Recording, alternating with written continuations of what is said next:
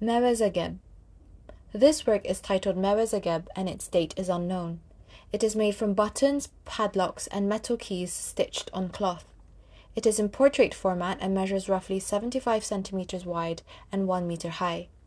The work is displayed on the wall to the right of the entrance of the gallery. The work looks like a door with a small black window and a rounded archway. The door is surrounded by a wall of hundreds of buttons in shades of khaki, brown, and dull washed out blues.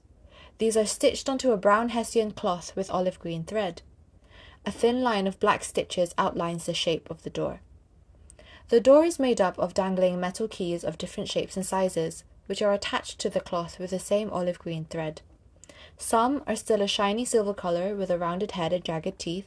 Some are almost entirely covered in rust and dirt, and some are antique skeleton keys with a narrow shaft and a rectangular extension at the end.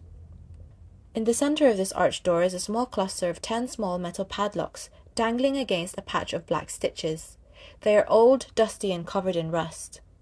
He has signed this piece with a brown stained bottle cap embedded in the bottom right hand corner of the piece. Sime frequently collected and used buttons among other materials in his earlier works.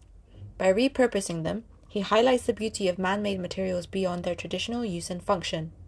In his words, buttons tell the stories of the persons who use them.